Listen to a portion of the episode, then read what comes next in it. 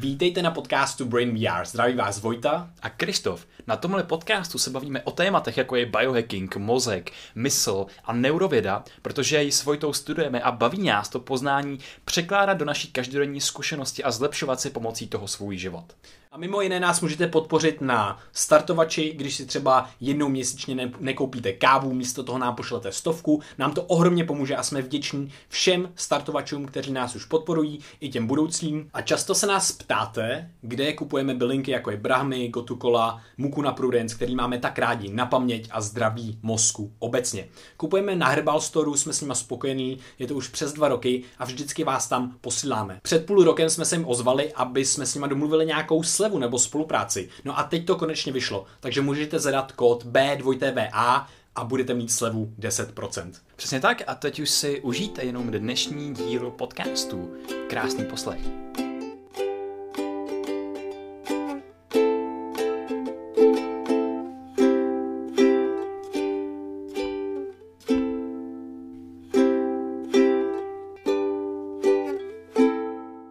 Já jsem si připravil uh, hrozně zajímavá věc, která má něco společného s mojí bakalářkou. Hmm. Takže asi nastíním, jak funguje zánět v těle. Vlastně zánět se projevuje tím, že se přeaktivuje imunitní systém, je to součást imunitního systému a nám to jako kdyby vysávalo energii z ostatních našich orgánů, takže nám pak funguje mozek hůř, poškozují se nám tkáně a tak podobně. Samozřejmě zánět je něco fundamentálního, co potřebuje pro na, pro, potřebujeme pro náš život, jinak by nás zabili všechny nějaký mikroby a tak dále. Mm-hmm. Takže my to musíme mít na určitý úrovni. Jenomže se v dnešní společnosti ukazuje to, že jsme pře zánětliví v podstatě všichni, nebo všichni dost lidí, a, a máme jako kdyby nevhodnou aktivaci tohle z toho imunitního systému. A takhle vznikají, se ukazuje, že to je jeden z mechanismů vzniku psychiatrických onemocnění a vlastně depresí a úzkostí a tak dále. Proto je vyšší a vyšší prevalence těchto nemocí v naší společnosti. Mm-hmm. No a co se ukázalo je, že v rámci uh, vzniku nějaké hygienické hypotézy, hygiene hypothesis, která vznikla v roce 1989, tak se uh, tak jako ta hypotéza vlastně uh, vyslovuje to, že potřebujeme nějakým způsobem mikroorganismy, který v dnešním způsobě v společnosti ničíme, jako jsou prostě látkama, jako jsou mejdla a tak podobně a nemáme jich v podstatě dost, což by se zdálo jako super věc. No, tak antibiotika, se, že jo? Antibiotika, přesně tak. Tak se zjišťuje, že prostě vznikají autoimunitní onemocnění na základě téhle hypotézy, jako je třeba astma, alergie, ale právě se ukazuje, že to možná bude i deprese a úzkost a tak podobně. A a vědci teďka v půdě objevili tuk na jedné speciální bakterii, která se jmenuje Microbacterium vaccae. A ona si ten tuk tvoří eh, kolem sebe a vlastně dřív ty lidi se v té hlíně tak nějak hňátali a pak třeba si volizovali prsty, prostě to měli jako nějakým způsobem v, ko- v, v kontaktu sami se hmm. sebou a neměli tam mejdlo, takže to nemohli umejt. Že? Nebo pak... volizovali prsty někomu jinému. Přesně tak. a pak vlastně jedli s těma rukama a tak podobně. Takže tyhle ty vlastně bakterie, které pro nás jsou pozitivní, do sebe začaly dostávat. Mm-hmm. Takže to byl takový daleko provázanější ekosystém. Zase daleko provázanější, přesně tak, přesně tak. A což se ukazuje, že je strašně jako důležitý. Uh, a vlastně tyhle ty bakterie, tenhle ten tuk těch bakterií umí neuvěřitelnou věc a to je to, že reguluje tu, tu nevhodnou aktivaci toho imunitního systému. Mm. Regulují tu nevhodnou zánětlivost. Mm. Takže když jsme přezánětliví, tak ono to začne regulovat ty na genový úrovni, vlastně ty linie, které jsou, se aktivují, tak ono je začne inhibovat, prostě se navážou na receptor a inhibuje je to.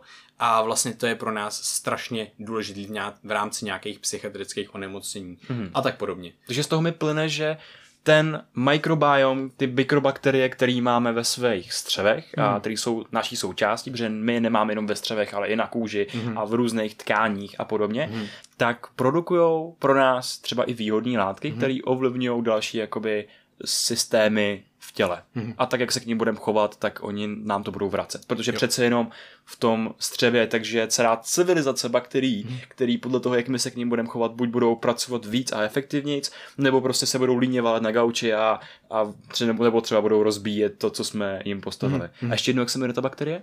Jmenuje se myk- Mycobacterium vaccae. Super. A je to, to je vlastně něco jako mezi bakterií a houbou, ne? Eh, no, je tam myko, takže možná jo. tak určitě, určitě budeme pak poskytovat nějaký další info, co se týče tohoto výzkumu, protože mm. si myslím, že je docela zajímavý. Mm. A já jsem si pro tebe taky připravil jeden výzkum, Super. jednu studii.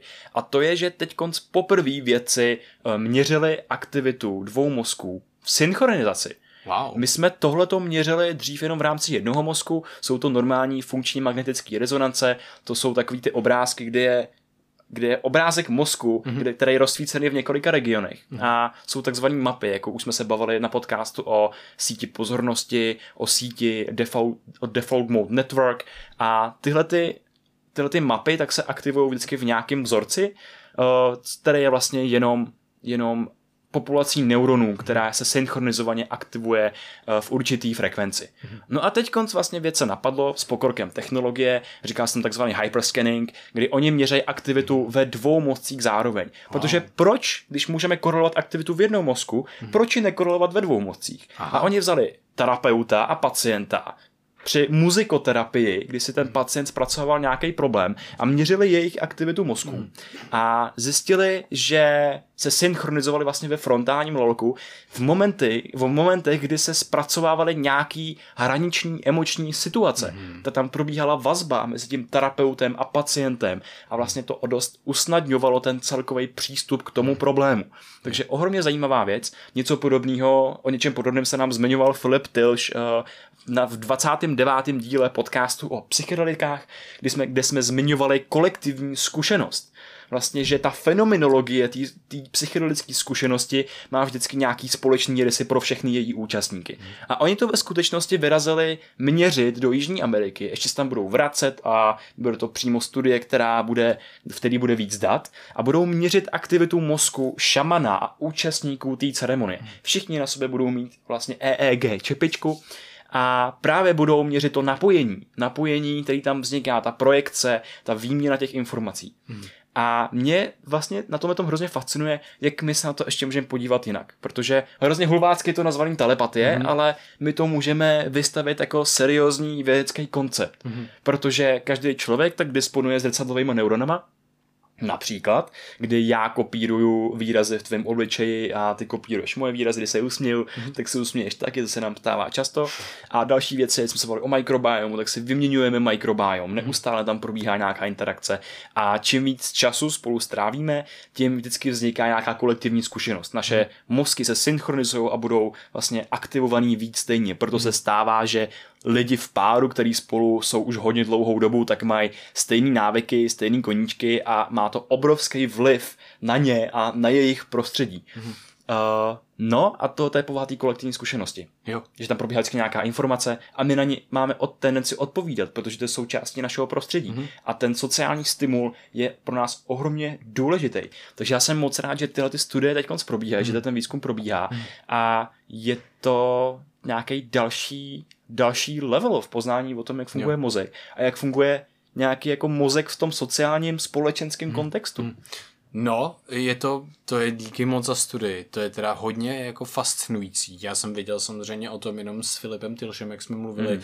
o té expedici Neuron ale tohle to mě napadá spoustu dalších jako interpretací a spoustu nápadů, co by se mohlo zkoumat v rámci třeba párů a mě to vlastně baví v rámci třeba, jak jsem mluvil já o mikroorganismech, mm-hmm. tak vlastně jsou různé teorie, že pár je, je jako synchronní až tehdy, když jsou synchronní jeho mikroorganismy třeba, mm-hmm. tak jako se můžeme tohle to posunout na tu úroveň mozku, mm-hmm. kdy když ten mozek si nerozumí a neumí se sehrát na nějakou úroveň, tak mm-hmm. prostě to nebude úplně třeba klapat jako. Mm-hmm. A teď je otázka, jak třeba tohle to vůbec testovat, tak podobně, ale myslím si, že to bude fascinující výzkum do budoucnosti.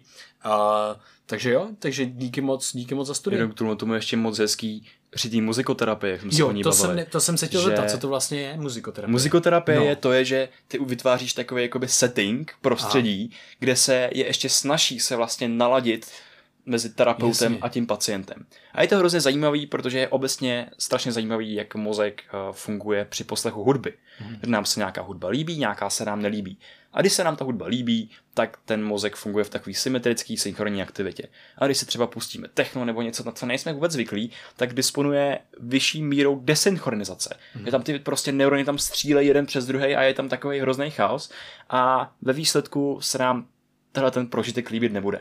Hmm. Ty líbivý prožitky jsou vždycky jako synchronní a jsou takový jakoby klidný a jednotný a stejný. Hmm. A to je moc zajímavý. To je hodně zajímavý. To je zase nějaká, nějaká úroveň synchronizace. Super. Tak jo, tak určitě tyhle věci, až budou další studie, my rozvedeme dál, protože si myslíme, že jsou hodně zajímavý. Hmm. Takže moc si vážíme toho, že nás posloucháte. Doufám, že, nebo věřím, že třeba dnešní díl eh, vám něco dal a kdyby jste si mysleli, že nějaká informace z tohoto dílu by někoho mohla obohatit jakýmkoliv způsobem, tak vás poprosíme, vlastně mm. budeme moc rádi, když nás někde zazdílíte, když okomentujete naše uh, videa, která se můžete pustit na, na, na YouTube nebo naše podcasty, že nás ohodnotíte, když uh, s námi nějakým způsobem budete interagovat. Moc si toho vážíme a i tím letím posouváte naši tvorbu nějakým směrem. Jo. Takže moc díky. Jo, díky moc, mějte se krásně.